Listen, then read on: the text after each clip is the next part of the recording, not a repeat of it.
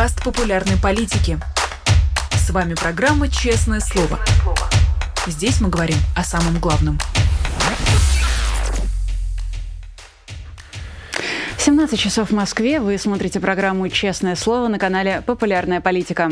Меня зовут Ирина Алиман. Я призываю вас ставить лайки, писать комментарии в чате, задавать платные вопросы в суперчате. А я буду передавать их нашему сегодняшнему гостю.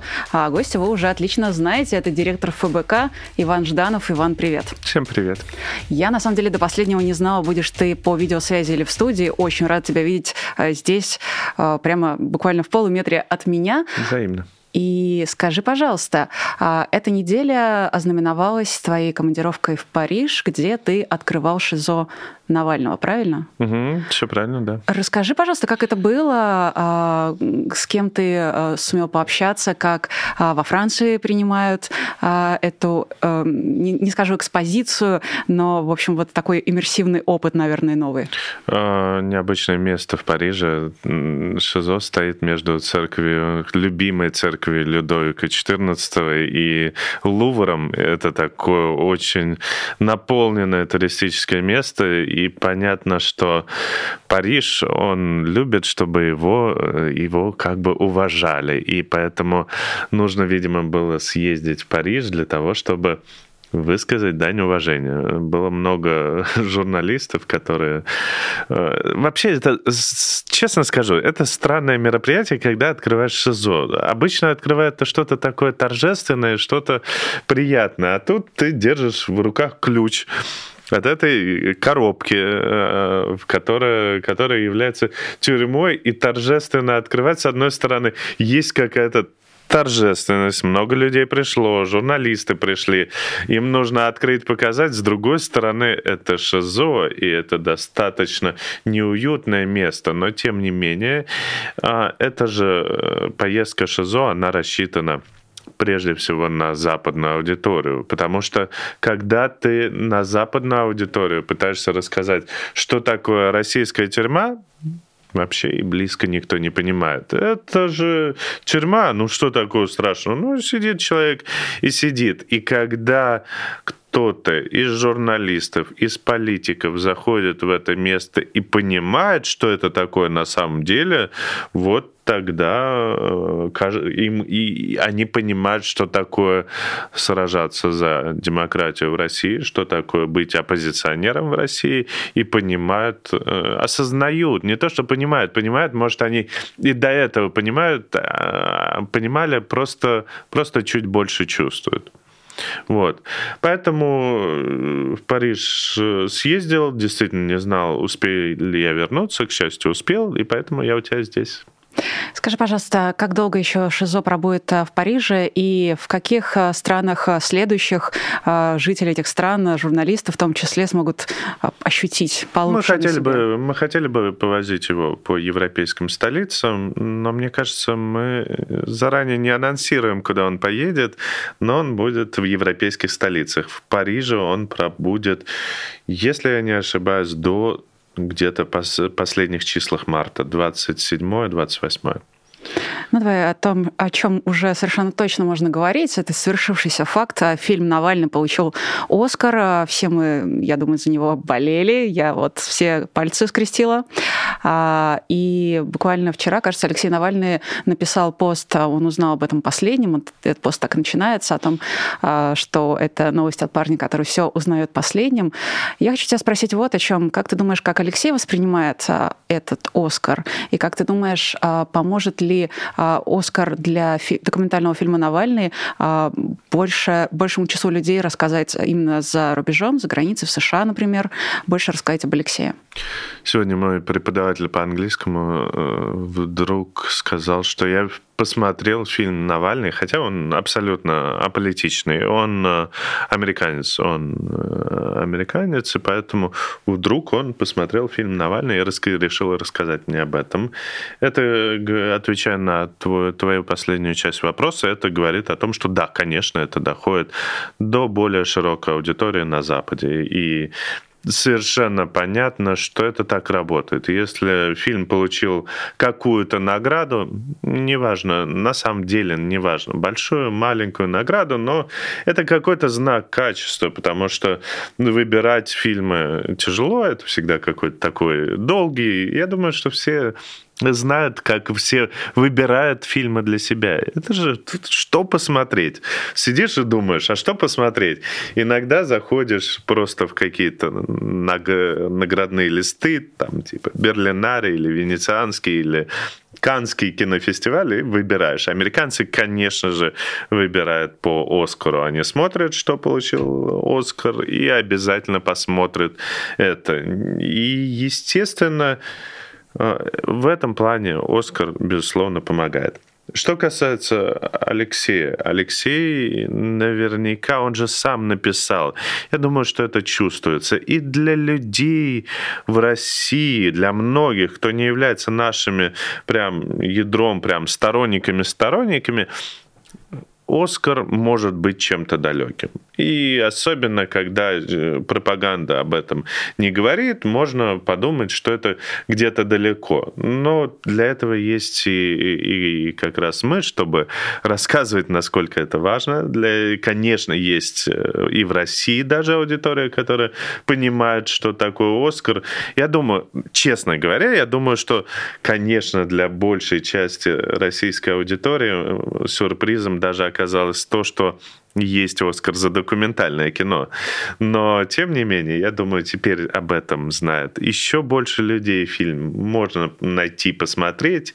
И фильм, на самом деле, замечательный. Если он хотя и сдвинут немножечко, опять же, на западную аудиторию, потому что если добавить в этот фильм чуть больше российской политики, скажут, скучно. Если убавить драматизма или вот добавление политики, оно убавит, конечно же, драматизма, скажут, скучно и так далее. Много же деталей этой поездки в Томск, в Омск и дальнейшего восстановления, множество деталей было опущено. Не потому, что они неинтересные и неважные. Они важные, но потому, что иначе бы сюжетная линия, конечно, была бы намного сложнее и намного менее понятна западной аудитории. Поэтому это круто. Но я прекрасно при этом понимаю, что Оскар — это для человека, которого не интересуется политикой в России, может стать каким-то стимулом, но не то, чтобы это было определяющей вещью. При этом это, конечно, круто, получить Оскар. И я даже сегодня одел тот же пиджак, в котором я был в кадрах этого оскароносного фильма. Так, честно говоря, так получилось случайно. И, может быть, говорит о том, что у меня не так много пиджаков, но, тем не менее прикольно, что так получилось. Да, но ты знаешь, мне кажется, самое драматичное в этом фильме, конечно, то, что он продолжается в реальной жизни. То есть у него есть продолжение, и все мы его стараемся наблюдать, стараемся, насколько это возможно. Если у нас есть возможность получать информацию об Алексее, то, конечно, это самая драматичная часть для российского зрителя, вот вовлеченного в эту историю. По крайней мере, я теперь точно буду знать, что снимать видео нужно горизонтально. Это важный урок, безусловно. Не могу не спросить тебя, раз уж мы наш разговор начали со всего, что происходит в ФБК, вокруг ФБК, не могу не спросить тебя об истории прошлой недели, связанной непосредственно с Леонидом Волковым. Наверное, главный вопрос будет звучать следующим образом. Что будет дальше с ФБК, что будет дальше с Леонидом Волковым, собственно? Я думаю, что Леонид Волков сам ответит на вопрос. С ФБК ничего не будет. В этом и сила, на самом деле, организации. То, что организация, она продолжает существовать. В ней люди, самое главное, в фонде борьбы с коррупцией. Людей, много людей, которые продолжают свою работу. И я не думаю, что эта история как-то прям радикально скажется на работе фонда борьбы с коррупцией. У фонда борьбы с коррупцией есть формальный орган, называется отвратительно совет директоров, но тем не менее такое обычное название для международных организаций. Тут же далеко, опять же, не все понимают, как у нас устроена структура. Есть фонд борьбы с коррупцией, который есть даже Anti-Corruption Foundation, который называется Europe, европейская организация, есть International Anti-Corruption Foundation. И вот Леонид Волков был и пока остается председателем Совета директоров Международного Anti-Corruption Foundation. И в целом, на самом-то деле, это был орган, который больше влиял на какую-то международную политику и на санкции. Вот есть там список 6000, и международная политика – это проекты Международного фонда борьбы с коррупцией. Все остальное – это далеко, на самом деле, от этого Международного фонда борьбы с коррупцией, и ничего глобально на наши внутренние какие-то процессы или на нашу работу, или проекты, на штабы, или на что-то другое, какие бы то ни было изменения не повлияют. И я надеюсь, что изменений-то сильно радикальных не будет. И посмотрим. Просто нужно собраться. Мы находились все в абсолютно разных часовых поясах. Кто-то в США, кто-то в Европе, кто-то в Восточной Европе. И поэтому собраться было очень сложно. Не хватало вводных и не хватает до сих пор от Алексея, что делать в этой ситуации и как реагировать на эту ситуацию. Это ключевое для нас, конечно же, решение, ключевые для нас вводные, а с Алексеем как-то согласовать все очень сложно, это занимает время. И какую-то реакцию дождаться, хотя бы реакции, просто узнать, как он отреагирует, это занимает время. Поэтому будет формальный сбор этого совета директоров, и на нем будут приняты какие-то решения, кадровые, организационные, другие решения, о которых можно будет говорить. Мне как-то, честно говоря, очень не нравится вот это. Будет совет директоров, примет формальное решение. Это как-то звучит очень формалистски и не по-человечески. По-человечески, если отвечать на этот вопрос, есть огромная работа фонда борьбы с коррупцией, есть огромный опыт, есть продолжающиеся процессы, которые не останавливались и которые независимо ни от чего не остановятся. Есть ошибка, с которой нужно работать, которую Леонид Волков признал, что это ошибка, приостановил как-то свою деятельность. И с этим можно работать и обсуждать, как исправлять ошибки. Я абсолютно уверен, что ошибки бывают у всех, и право на исправление ошибки должно быть у каждого. Важна реакция на ошибку, важно обсудить, что произошло. Для этого мы и собираемся, и если реакция на ошибку нормальная, она уже нормальная у Леонида Волкова. Он, во-первых, признал, и, во-вторых, приостановил свою какую-то публичную деятельность, то все поправимо, и я не вижу тут особых причин переживать по этому поводу. Я отмечу, что из того, что я вижу в нашем чате, Леониду шлют лучи поддержки и спрашивают, будет ли он снова в эфире. Друзья, я думаю, что действительно эти вопросы... Это к Леониду, я понятия не имею. Я не отвечаю даже за нашу эфирную политику. Кто кого зовет, кто у тебя в гостях, позовешь ли ты меня в следующий раз. Я за это не отвечаю. Я не буду сейчас, как Юрий Дудь, задавать вопросы через тебя кому-то. Просто предложу нашим зрителям действительно написать эти вопросы непосредственно Леониду. И, кстати, ему поддержку тоже выразить. Он за нее очень благодарен. Иван, давай тогда еще немного поговорим о людях, которые продолжают, находясь сейчас в России, страдать так или иначе от того, как с ними обходятся, например, как с Владимиром Кара-Мурзой, как с ним обходятся, пока он находится в заключении. Сегодня стало известно, что состояние его здоровья резко ухудшилось, его не смогли доставить в суд. Я слышала комментарии от его адвоката Вадима Прохорова. Он говорит, что у Владимира Кара-Мурзы у него есть диагноз полинейропатия, и это последствия 2 отравлений новичком, который он пережил в 2015-2017 годах. Надеюсь, все наши зрители помнят, что, к сожалению, Алексей Навальный пережил отравление новичком. К сожалению, оно было. К счастью, пережил. И в этом смысле они находятся в довольно-таки равных условиях. два человека, которые были на грани жизни и смерти, два человека, которые находятся в российской тюрьме. Разница на данный момент в том, что за Алексея Навального, когда в последний раз у него были проблемы со здоровьем, писали письма. И, может быть, именно они и подействовали. Как думаешь, есть ли какой-то шанс общественности сплотиться вокруг Владимира Кара-Мурзы? Полинейропатия, чтобы наши тоже зрители понимали. Я так понимаю, что это когда отнимаются конечности. Чувствительность теряется. Их, да, просто не чувствуешь. И, конечно, судя по всему, это последствия действительно отравления, потому что Кара-Мурза дважды это переживал. Похожие симптомы были у Алексея, и, похоже, это какое-то такое последствие новичка. Что касается того, как отреагирует общественность, конечно, нужно реагировать. Конечно, ситуация с здоровьем, со здоровьем они будут пытаться... Понимаете, когда человек сидит в тюрьме, у меня часто спрашивают, как твой отец? И я не знаю, как ответить, потому что, с одной стороны, бывают периоды, когда все нормально с человеком, человек в возрасте, а бывают периоды, когда здоровье подводит.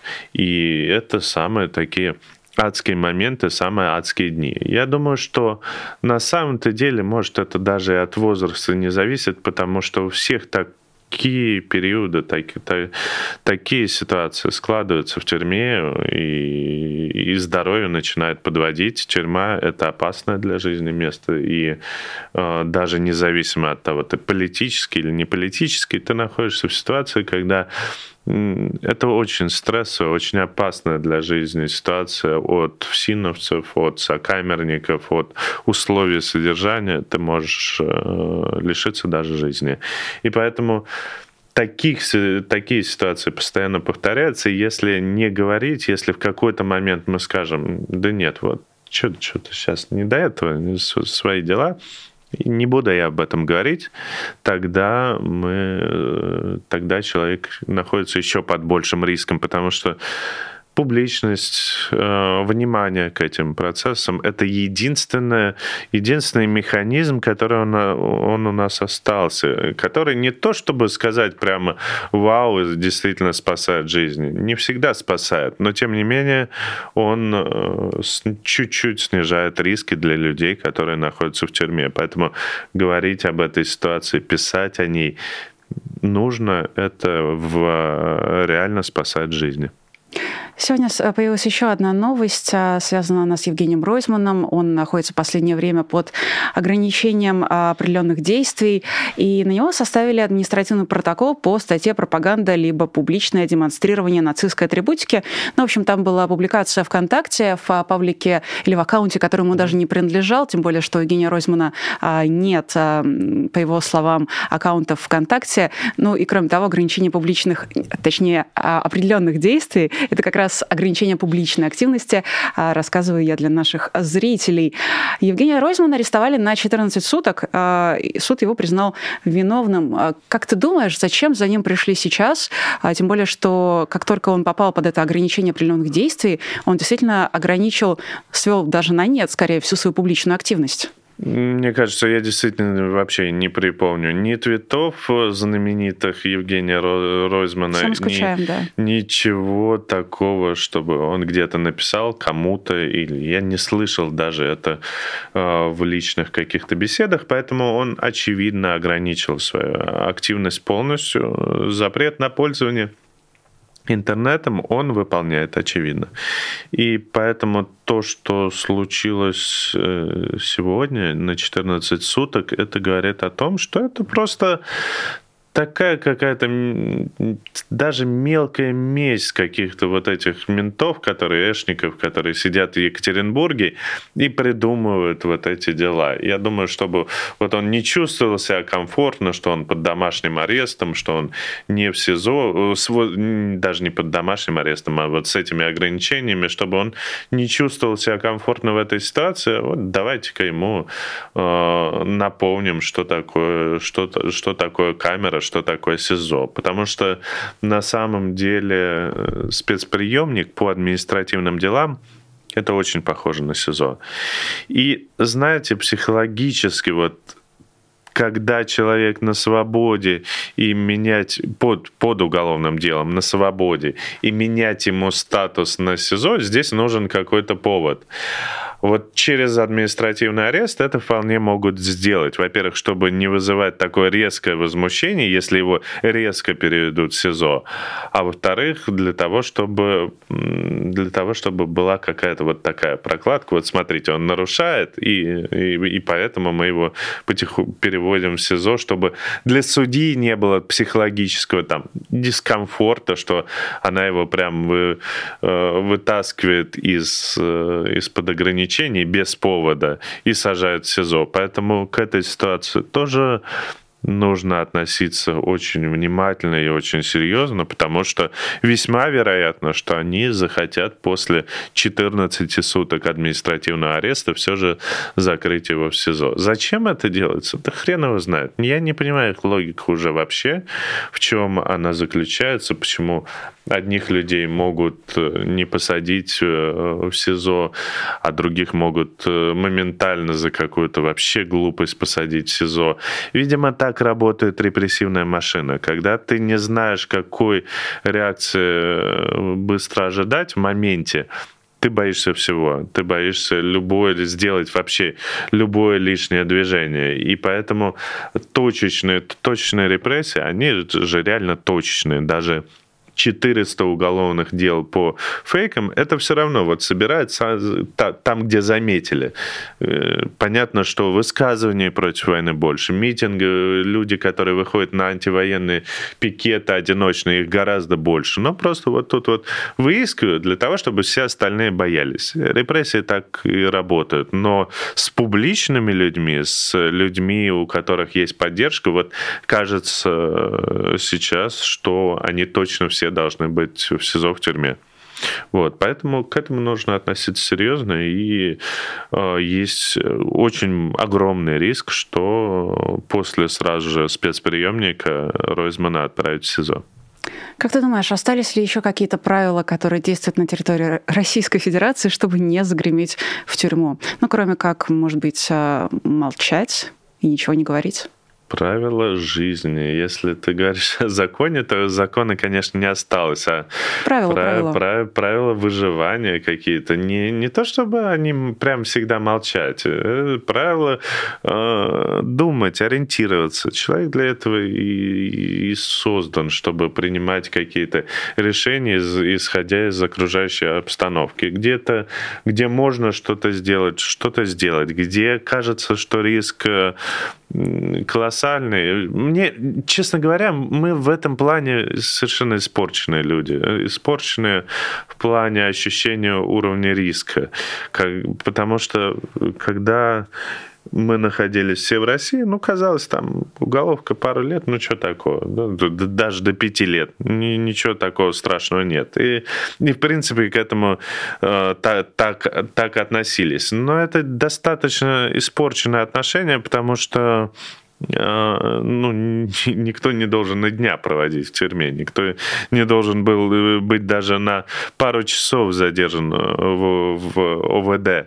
Поэтому это безумие относиться к уголовке как к чему-то там до 5 лет, это ничего страшного. Поэтому у каждого свои уровни риски. Каждый принимает решение, исходя из того, что, даже там просто в какое-то внимание полицейских, оно недопустимый риск для меня, вот я действую вот так. Или административка для меня допустима, там штраф не оплатят, поэтому я могу действовать вот так. В этих, опять же, условиях тяжело разобраться вообще. Не то, что юристу, не юристу, всем разобраться, где тут административка за фейки, дискредитацию, а где будет уголовка, а после какой повторности. Честно, мне кажется, если я спрошу где-то в юридическом даже чатике нашем, а где тут разграничься, пожалуйста, если кто-то и ответит, то, наверное, будет немножечко лукавить, потому что очень сложно сейчас. Суды принимают решения ситуативно, команда приходит ситуативно. В этом как раз их и цель. Поэтому, но все равно можно примерно понимать, что за что, где, что чего стоит, каких каких сроков, как можно сделать все-таки чуть-чуть, оставаясь ниже радаров или участвуя в какой-то деятельности. Ну, например, штабы Навального. Там можно выбирать там, себе степень уровня риска. Вот как раз, чтобы наша испорченность как раз не влияла на это, чтобы мы как раз и делим-то людей. Кто-то готов к большему уровню риска, кто-то к меньшему уровню риска, но всем нужна какая-то поддержка, координация. Мы и создали платформу штаба Навального ради этого, ради того, чтобы у нас было сообщество людей, которые не согласны с тем, что происходит, которые даже просто вступив в штабы, чтобы уже понимали, что они в этом сообществе, где есть какая-то взаимная поддержка и координация. Ну, это если речь идет о взрослых людях, которые самостоятельно принимают такое решение, а мы еще в последнее время видим, как государство в буквальном смысле взялось за детей. И это и чудовищный пример Маши Москалевой, которая до сих пор находится в приюте, и которую до сих пор никто не видел, и ее не отпускают к отцу. Это пример, например, Натальи Филоновой из Бурятии. Эту активистку посадили, а ее приемного сына, ему 15 лет, его отправили в Улан-Удэ, в какой-то приют социальный. И тоже непонятно, когда, при том, что есть родственники другие, которые могли бы взять его под опеку, а его все равно разлучили с матерью.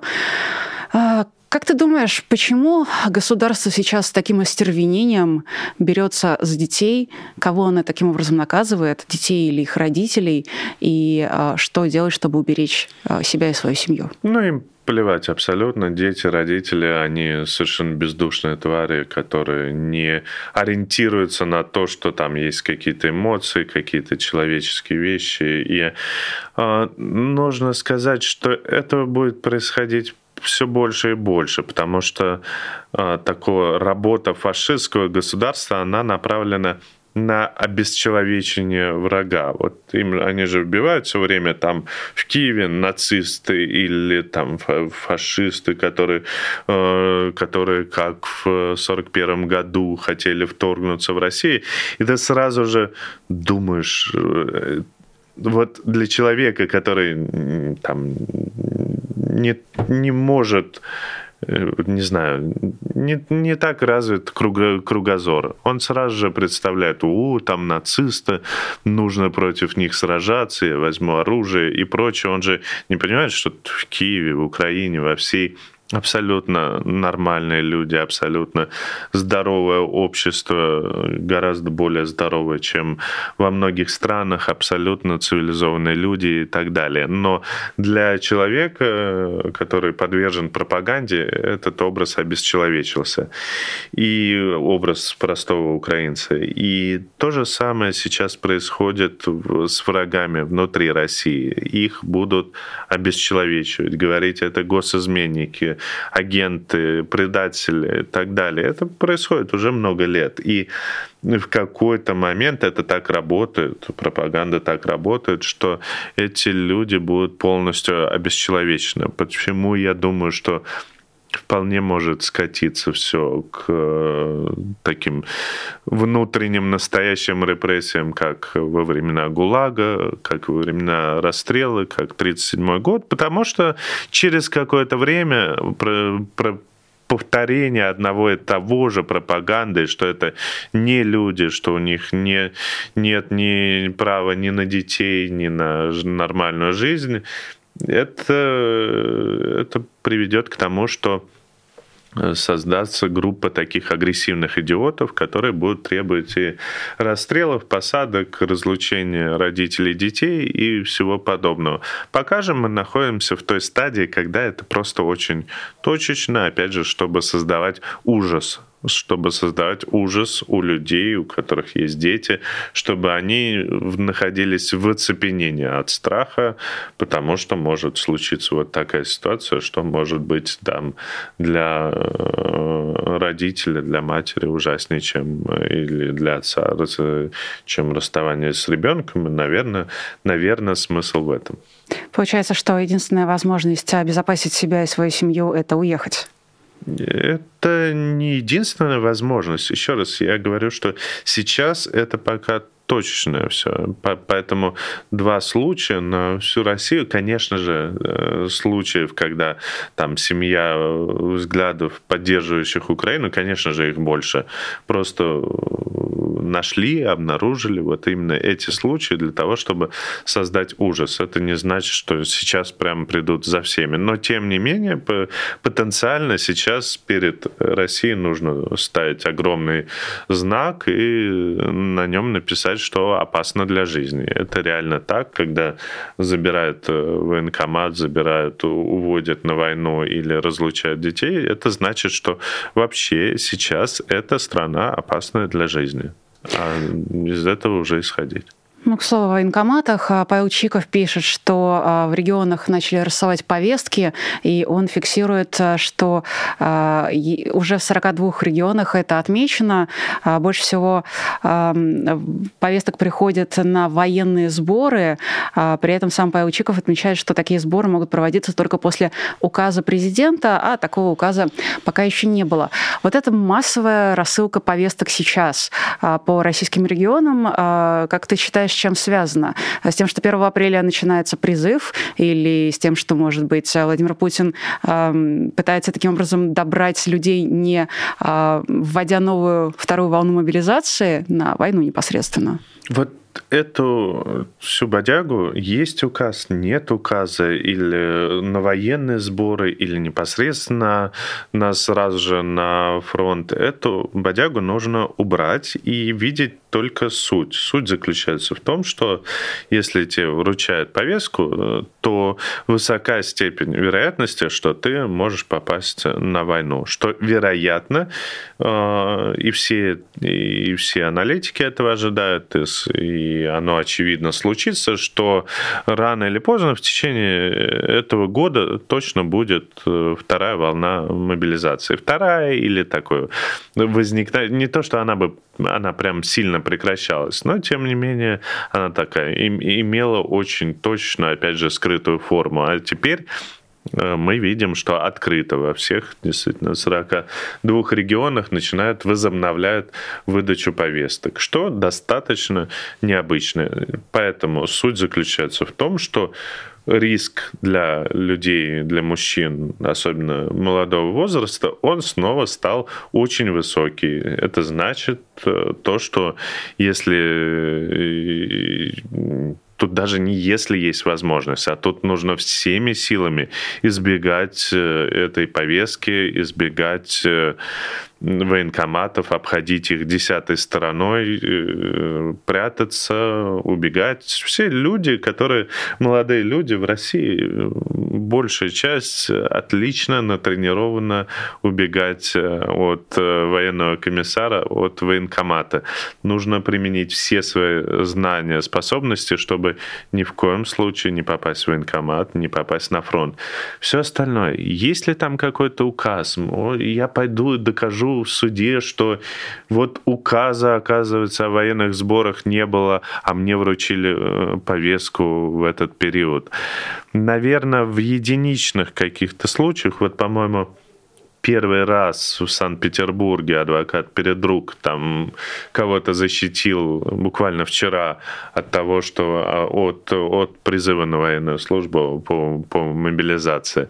По-моему, это единственный случай, но на тысячи, сотни тысяч, там, из одного Петербурга, по-моему, 68 тысяч человек забрали по мобилизации, опять же, была информация на этой неделе, и из этих случаев один шанс, да, что ты в суде что-то отстоишь, это ничтожный шанс, с большей вероятностью, конечно, тебя заберут, и из этого не нужно исходить. Нужно прятаться, нужно не брать повестки, ни в коем случае не попадаться. И если есть возможность уехать, уезжать. Если нет возможности уехать, растворяться в огромных бетонных городах, чтобы не попадать ни в коем случае нигде на вот эти пункты раздачи повесток или на людей, раздающих повестки.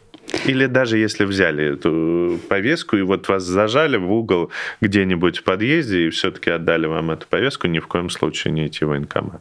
Ну, в конце концов, повестки можно терять, сжечь, рвать. Еще раз, попасть в тюрьму, что тоже невысокая вероятность, не придя по повестке, таких случаев-то и тоже не было, единичные случаи, а случаев очевидного, когда люди не пришли, опять же, десятки тысяч. Поэтому даже если вас прижали и вручили повестку, ничего страшного не случится, просто не ходите в военкомат. И даже если на единичные случаи, вот на эти десятки тысяч случаев на вас все-таки возбудили уголовное дело, то, во-первых, там легкая статья, оказаться в тюрьме сложно. А даже если вы окажетесь в СИЗО, то это лучше, чем поехать на фронт, убивать и быть самим убитым. Все-таки позволю себе задать еще один вопрос про формальные штуки и всякие процедуры, а ты расскажешь, где тут суть, на что обращать внимание. СМИ утверждают, что Владимир Путин уже 2 месяца не комментирует ход военных действий в Украине. Последний раз он высказывался о происходящем на фронте 15 января. Кроме того, тут 18 марта, в эту субботу, был состояться путинг по причине аннексии Крыма. Он каждый год в Лужниках бурно с песнями, плясками отмечал эту дату. А теперь, судя по всему, этого не случится. Владимир Путин не выступит и ничего не скажет. О чем нам это говорит?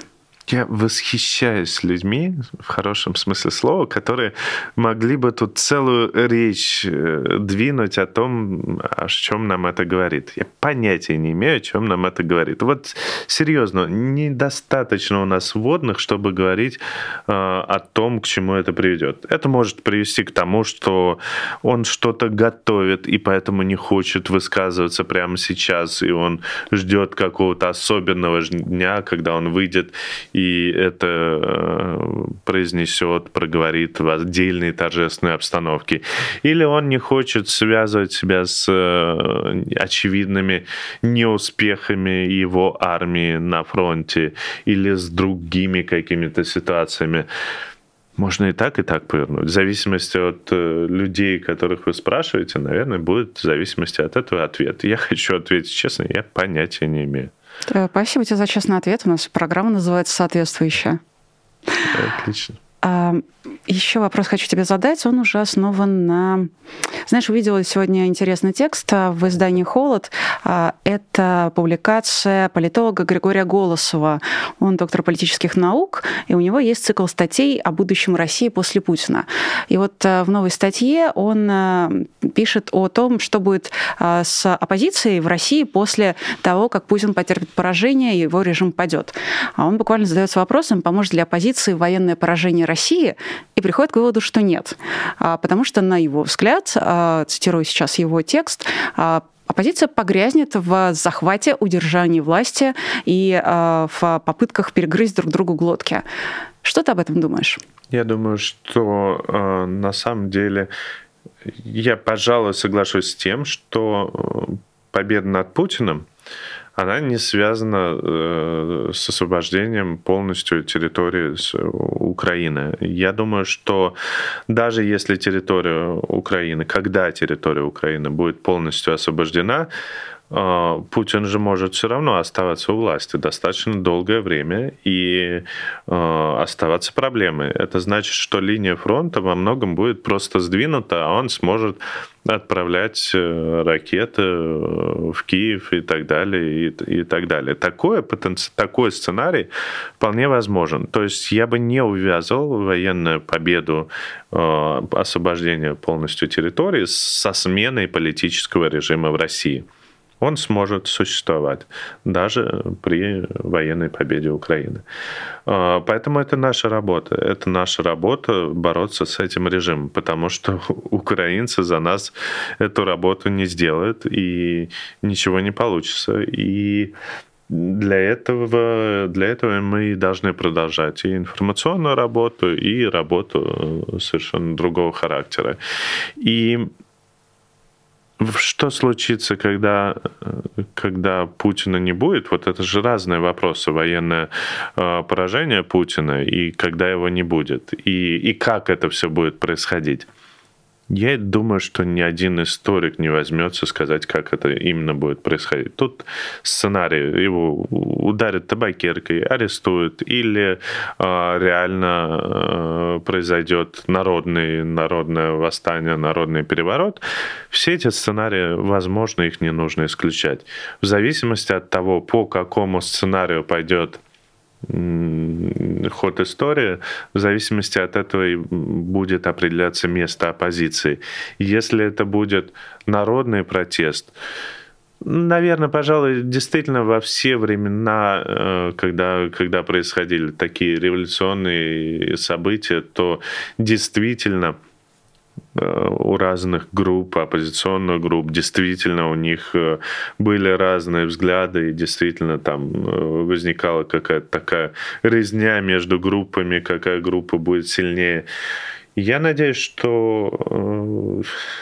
Хочу сказать, что победит та группа, за которой правда, а правда у всех своя. И, конечно же, я не исключаю того, что все будут... Не то, что даже оппозиционные группы, не то, что люди, а будут разные взгляды, которые могут быть радикальны по отношению друг к другу. Такое тоже вполне возможно. И я надеюсь, что этот процесс пройдет как можно более гладко, и что... мы до этого не дойдем, и Путин просто умрет и не своей смертью, и мы сможем быстро восстановить конституционный порядок, чтобы разные оппозиционные группы грызли друг другу глотки, но на выборах и в период избирательных кампаний они с оружием в руках стреляют друг друга. И тогда будет все нормально, потому что это нормально в любых нормальных демократических странах. Они даже там друг друга по имени не называют, они ненавидят, они поливают друг друга грязью, они сражаются, но в рамках этой борьбы и возникает как раз и демократия, полярность мнений. Даже если вот сейчас мы возьмем совсем единое, казалось бы, общество, посмотреть, если на Украину, так там же все равно есть политическая борьба. Там же все равно есть Зеленский, есть Порошенко, которые друг с другом до сих пор на единые мероприятия не выходят, не общаются. Друг друга все равно могут задевать и друг с другом продолжают сражаться. Если мы смотрим на США, там Трамп, Санчес, даже в рамках одной республиканской партии, они же друг друга тоже просто вот готовы просто стереть с лица земли. Это одна партия в Соединенных Штатах, что и говорит там про полярные партии, про разные партии. Поэтому это абсолютно нормально. И я не читал эту статью Голосова, с удовольствием читаю. Эту статью еще не прочитал, но мне кажется, если речь идет о такой демократической резне, друг друга словесной и в дебатах, и в словесном запале, то это только хорошо.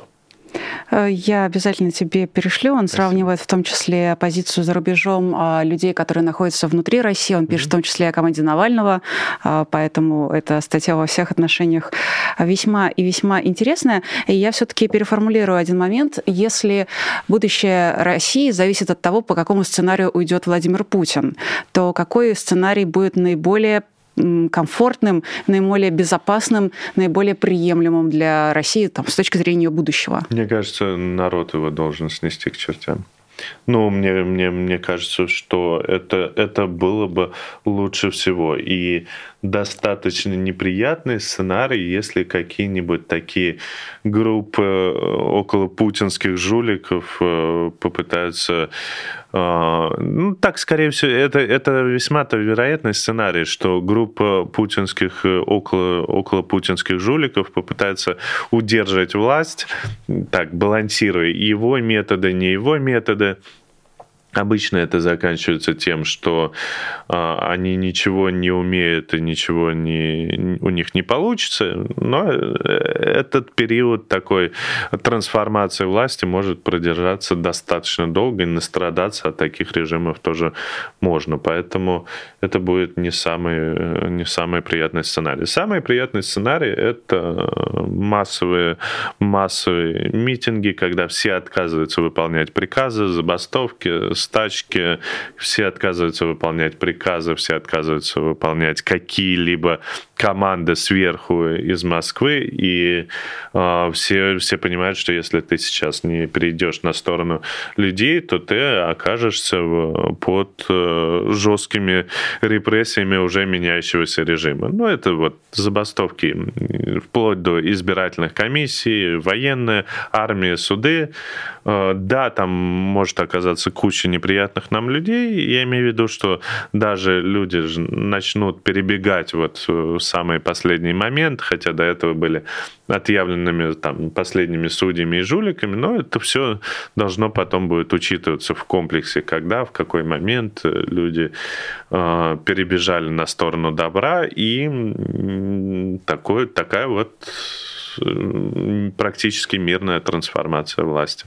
Ну, кстати, в этом году и в следующем выборы, так что забастовка – это тот сценарий, за которым... Это, конечно, не выборы. Речь не об этих выборах, речь о том, что совершенно должны быть просто... должно быть осознание, что эти органы не работают, что эта власть не действует, и поэтому мы должны сформировать совершенно другую власть на основе демократических выборов. Я уверена, что это сознание рано или поздно придет, а мы с тобой наверняка еще не раз встретимся для того, чтобы обсудить, как все меняется или не меняется. Спасибо тебе большое, что нашел время и пришел. Спасибо большое, было приятно. Спасибо тебе.